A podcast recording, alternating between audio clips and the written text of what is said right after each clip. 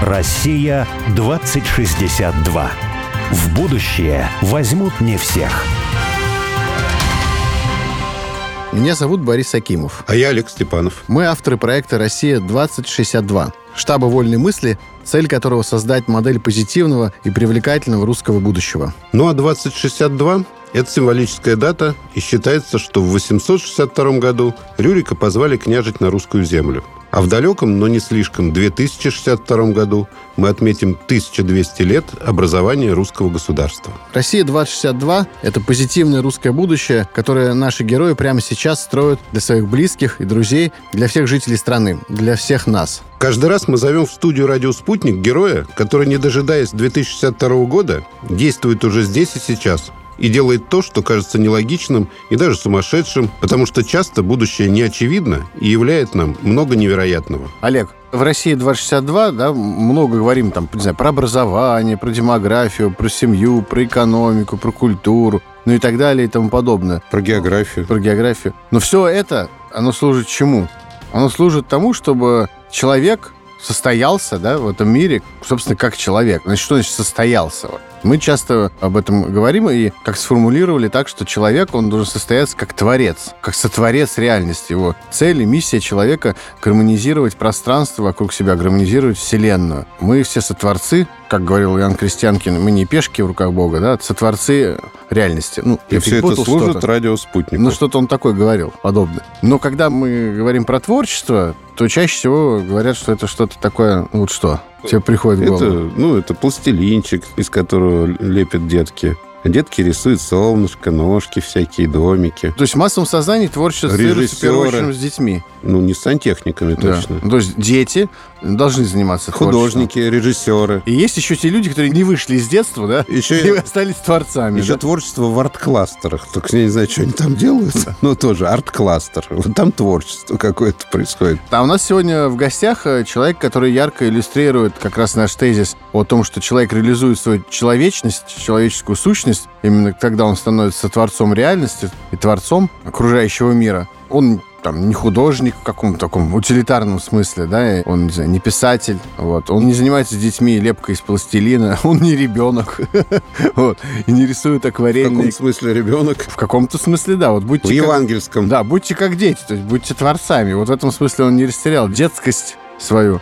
Он э, живет в городе Юрьевец, там всего 8 тысяч человек в Ивановской области, на берегу Горьковского водохранилища. Красивый маленький древний город. У него там гостиницы, которые он построил. Своими руками. Да, своими руками возродил старинный дом начала 20 века. Потом построил себе рядом другой домик, в котором он живет. Этот большой старинный сделал гостиницы. Открыл такой специальный очень домашний ресторан рядом, где он сам кормит гостей. Построил мастерскую. Ну, в общем, много чего он делает. Да, да. Но там, самое на самом главное, деле, что просто вот он, он просто, да, живет жизнью такого настоящего творца. Дело в том, что он приехал в какой-то город, в котором, кажется, ну ничего не может быть и уже ничего нет.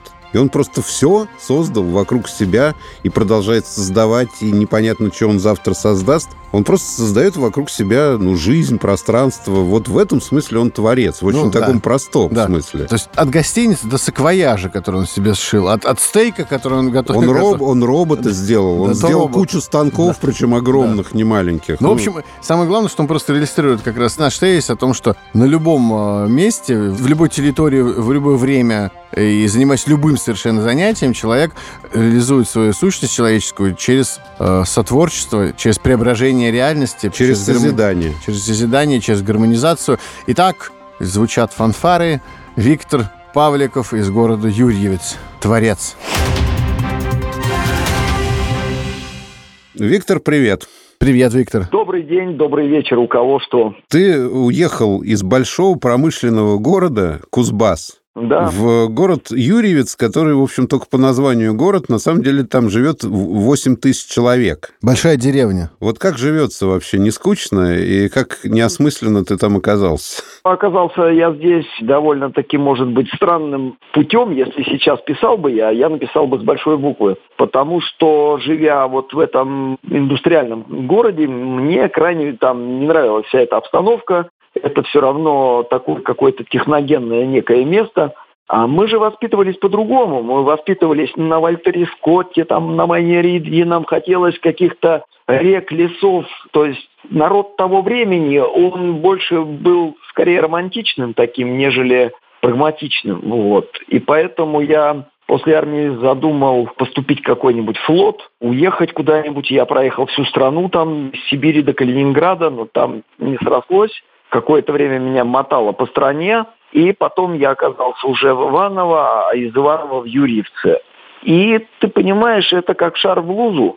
Это то, о чем я думал, наверное, лет в 11-12, когда я говорил маме, что буду жить вот в каком-то маленьком городе, иметь свой дом, мастерскую. И когда меня спрашивали, что ты будешь делать в своей мастерской, я говорю, я не знаю, но мне нужна мастерская. И еще мама говорила, что я говорил, что дом будет топиться дровами, а не углем. Но вот мне сейчас на себя досадно, что я не пожелал себе топиться газом, Понимаешь, и топлю до сих пор дровами вообще. Ждем газа. А, нет, подожди, ты отказался от газа все-таки или ты ждешь его? Я жду его, потому что вот нам пообещали газ. Вот губернатор говорит, что ну, понятно, в ближайшее время завтра. у нас будет газ. Я говорю, ну вот давайте хотя бы на 800-летие проведем. Газ – это чья-то другая мечта. Твоя была дровами. Вот и топите дровами, да? Мы губернатору напишем с Борей. И этому газ не подводить. Мы с ним познакомились, юристы, как раз. Да, да, да, да, да. Через два года будет городу 800 лет. Мы ждали 800 лет его, и вот Надеюсь, к этому времени нам проведут. Это большая честь, между прочим. Подожди, 700 лет так, ждали. Так, газ. может, не надо? А то дровами топить не будешь. Не-не-не-не, ребята, это надо. Надо? Для слушателей, мне кажется, мы-то все знаем, для слушателей, вот как бы ты ответил на вопрос, чем ты занимаешься? Живешь юрист, что ты делаешь там? Не, подожди секундочку, давай с домом сначала разберемся. Вот мне кажется, важно тоже это себе представлять. У тебя огромный, красивый дом почти на берегу Волги.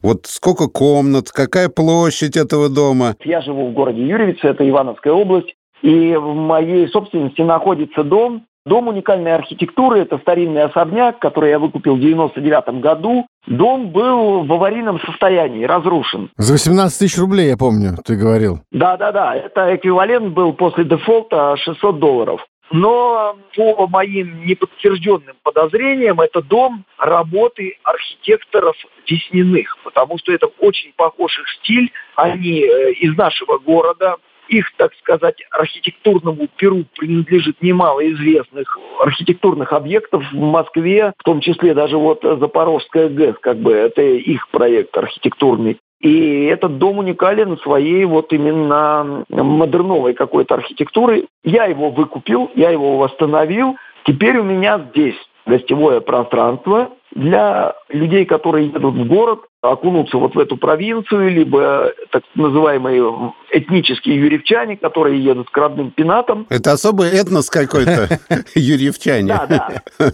Это вот юрьевецкий этнос, как бы они тут приводят в порядок кто могилки, кто навещают родственников оставшихся. Ну и плюс некая вот эта такая изумрудный ручей каких-то таких творческих гостей, путников, которые идут люди, их сразу заметно, они идут неким таким духовным путем, следуют. И это удивительные совершенно люди, потому что вот вчера я пересмотрел «Обыкновенное чудо», и именно лавры волшебника меня сподвигли на создание такого проекта. Слушай, ну ведь э, дело в том, что вообще ну, в городе такое может быть только у олигарха. Сколько площадь дома, сколько комнат?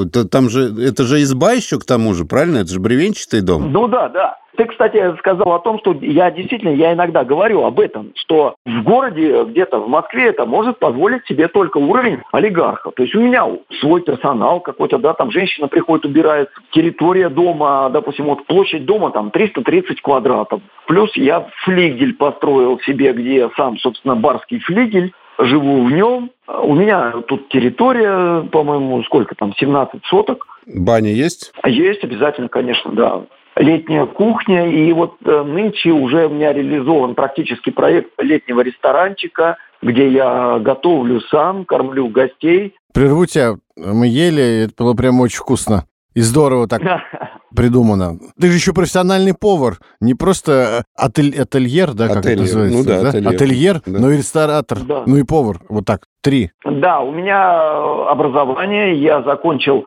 советское как бы заведение, где учили на поваров. Потом я служил в армии поваром. Учили жарить на комбижире?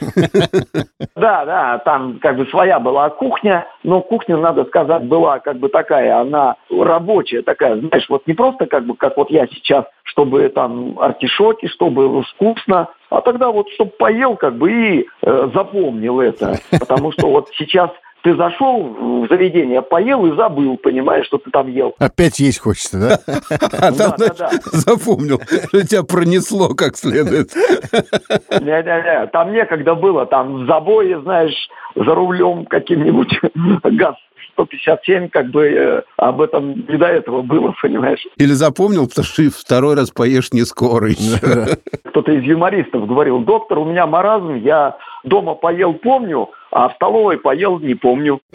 Потому что октановое число еды иное, так сказать, попросту. Но я добавил бы еще, что ты же не только ательер, э, ресторатор, повар, но ты еще и э, ремесленник, что ли, да, или как сказать, столяр, не знаю, не только столяр, да. ты показывал какие-то Токарь, станки. пекарь. Так, стокарь, да, токарь, пекарь. Да, токарь и пекарь. Да, у меня прекрасно оборудованная мастерская, я это оборудование тоже сделал сам, а оборудование профессионального уровня, там у меня три станка как бы э, деревообрабатывающих и один станок ЧПУ я сделал такой тоже. На этом станке я делаю такие доски, тарелки для ресторанов. У меня покупают э, рестораны, гости. Я сам на них подаю еду. И это очень практично, красиво, инстаграмно, это вкусно, и еда так не остывает, потому что, сам понимаешь, да, теплоотдача другая у дерева. Mm. Ты положил мясо, допустим, на тарелочку фаянсовую какую-то, мясо остынет.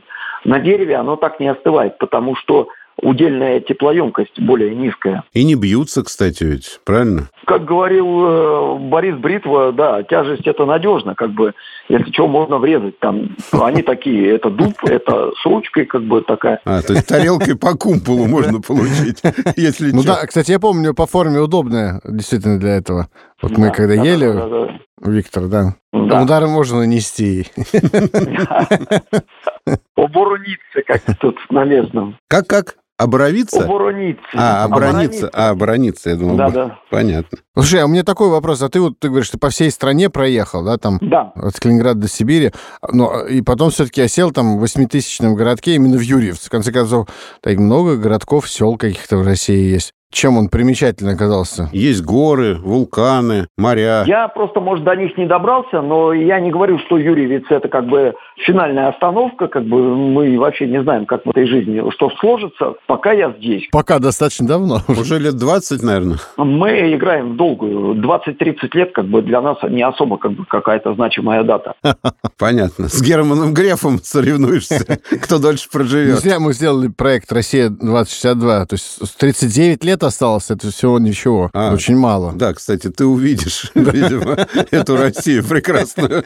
Скажешь, а эти два гада уговорили дожить. Я не сомневаюсь, да. Дело идет к тому, что жить будем, как говорится, долго и счастливо. Не, ну а все же, все-таки есть какая-нибудь там, пусть даже самая бытовая причина, почему Юрьевец? Мне просто город понравился. Его немногие догоняют, этот город, да, но вот кому он ложится, этот город, он чем-то западает. Что-то здесь происходит такое, какая-то вот энергетическая какая-то движуха. Объяснить я это не могу в силу того, что я как бы не особо сведущий вот в этих понятиях. Не волшебник, только учишься.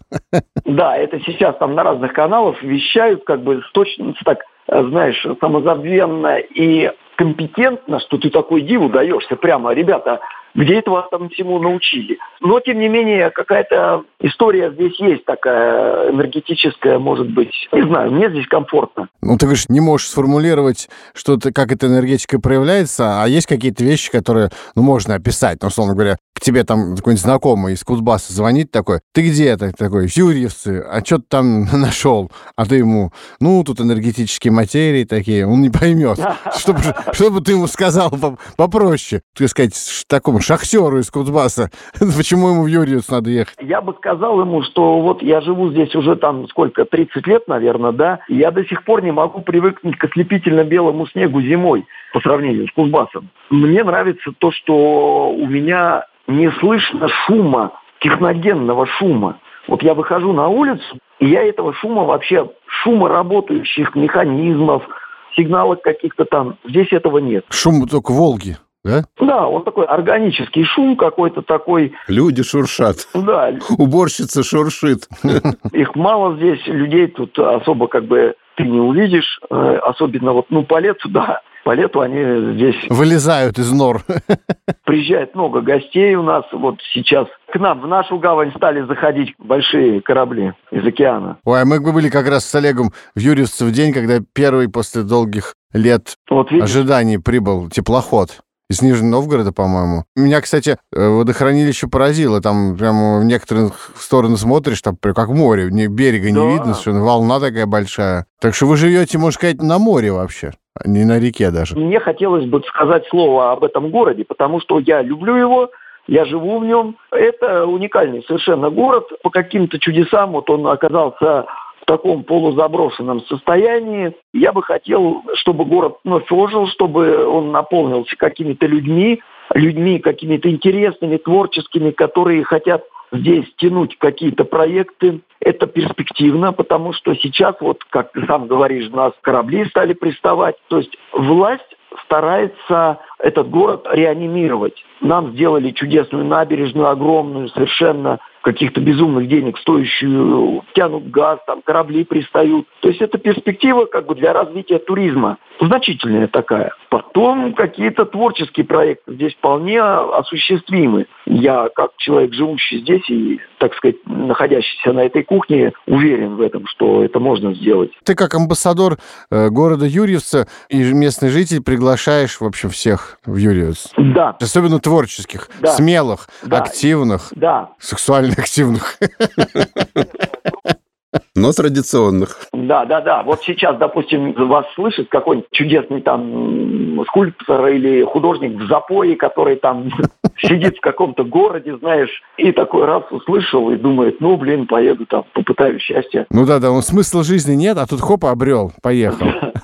Да, да, да. Ну не зря Тарковский все-таки у вас был, хотя, с другой стороны, был, когда он был такой маленький, что не сам принимал решения. Но, Но все в школу ходил. Да, ну я думаю, что на Тарковского, безусловно, Юрьевич оказал огромное влияние. Ну, судя по фильму «Зеркало», точно оказал прям решающее. Да, Потом этот город, понимаешь, это же не только Тарковский, это Александр Роу, это Веснины, тот же Протопоп Авакум, это тот же там Валерий Леонтьев. У Леонтьева вообще его карьера певческая началась именно в Юрьевце. Об этом мало кто знает. Ого, ничего себе. И про... Да. Протопоп Авакум или певец Леонтьев. Хорошее сочетание. Да, да, да. Скипетр держава Юрьевца. А как он, он, он жил там, что ли, Леонтьев? Что он там? Леонтьев э, здесь жил, и он работал на Юрьевецкой льнофабрике. О. Он работал смазчиком машин на Юрьевецкой льнофабрике. Смазчик машин? Да, смазчик машин, да. И он выступал. Потом что-то другое смазывать стал. С кипидаром причем. Он съездил на конкурс, его заметили, и он уже из Юрьевца стартовал как вот непосредственно певец. Сколько энергии у него, видимо, оттуда. Это отсюда, да. Я думаю, эти люди, вот тот же Протопоп Авакум, Леонтьев, их э, схожесть в том, что они были гонимы городом. Они как бы здесь что-то такое очень яркое в то время, оно приживалось очень тяжело в силу какой-то, вот знаешь, вот этой не то что косности какой-то, а вот такой вот провинциальной какой-то монолитности такой. Что-то новое здесь приживалось всегда очень с трудом. Хотя это город вот до 57 года даже, он был очень очень красивый, очень развитый, образованный. Ты сам понимаешь, что люди какого-то уровня высокого не могли родиться в какой-то, знаешь, банальности, в провинции необразованной. Это было образованное место. Были попечители богатые еще до революции, гимназии, то есть э, уделялось очень много образованию. Мы когда по музею ходили, там на самом деле это впечатлило, ну там не только в Юрьевце такое встречается, но последний раз меня там это впечатлило, это вот видно, какая невероятная активность местного сообщества была там до революции. То есть такая, которая бы сейчас, вот, может, был просто ну, позавидуешь, потому что когда ты понимаешь, что местные предприниматели, какие-то местные творческие люди, они берут и там открывают какие-то училища, Они скидывают с какими деньгами, там строят какие-то школы, открывают больницы, строят дороги. Вот они там не ждут, когда э, государь-император это сделает или генерал-губернатор, а просто сами берут и открывают какие-то ремесленные училища, школы, больницы, строят дороги. Да. Это сейчас это как супер исключение. Вы знаете, один олигарх там на своей родине построил какой-нибудь лицей там или проложил какое-нибудь шоссе. Да. Ну хорошо, ну это слава богу, но это как бы он олигарх, вот. А почему средний, малый бизнес не делает это не обязательно в одиночестве, да, а просто объединились и все перевернули местную жизнь? Вот как бы, да, вот, а потом в музей пришел, вот просто увидел это. Ничего себе. Тоже вот все время говорим там, что вот, нам сделали вот это для того, чтобы это место жило, и вот сюда поедут туристы, да. Вот меня это, честно говоря, ну, как бы, ну, удручает, потому что было же когда-то время, когда люди более-менее ровно расселялись по территории, по крайней мере, Российской империи, и в каждом месте било ключом жизнь. Действительно, это так. Я думаю, что мы утратили некую русскую идентичность, когда человек не полагался вообще на власть, а наоборот старался держаться от нее подальше. И мы же единственная, по-моему, нация, которая развивалась не на юг побережью, а на север человек брал топор и уходил там в леса и строил терема. С Костромской, вот у меня заезжали гости недавно, там да. такой известный знаменитый терем Асташова. Чухламские терема, да. Асташова, да, да, вот терем Асташова, да. То есть в лесу построил терем вообще совершенно удивительной архитектуры там. Причем в 20 километрах от этого места, от Асташова, еще одна деревня, сейчас не помню, как называется, но я там был в обеих, и, и там тоже терем стоит. Вот тоже потрясающий совершенно терем стоит, да. но он не восстановленный. Там художник из Питера его еще в советское время у сельсовета выкупил и живет в тереме. Ну, просто дед старый. Совершенно... Жив? А? Жив? Жив. Ну, вот пару лет назад, когда я был, он mm. был жив, да. Я думаю, это тоже моя грядущая судьба. Дед в тереме? Да, дед.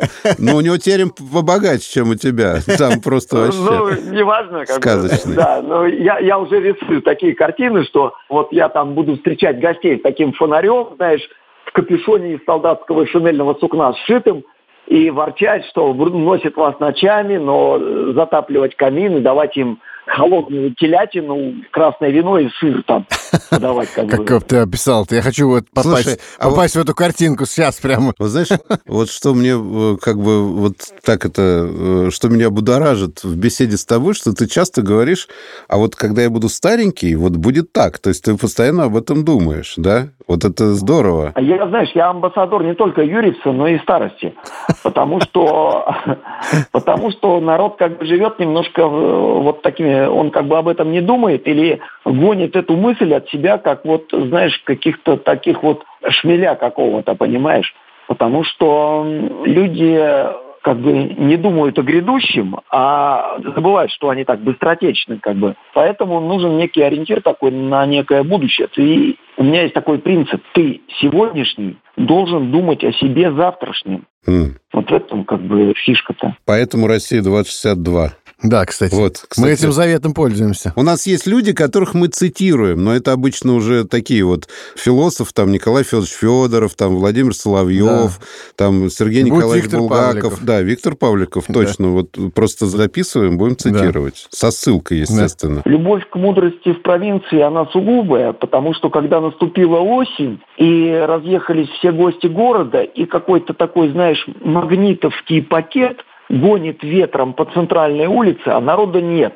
И в это время все, о чем ты можешь думать, это только о философии вообще. Надо прерваться на две минуты на новости, не заканчивать, да, и вернемся через две минуты к интереснейшему разговору.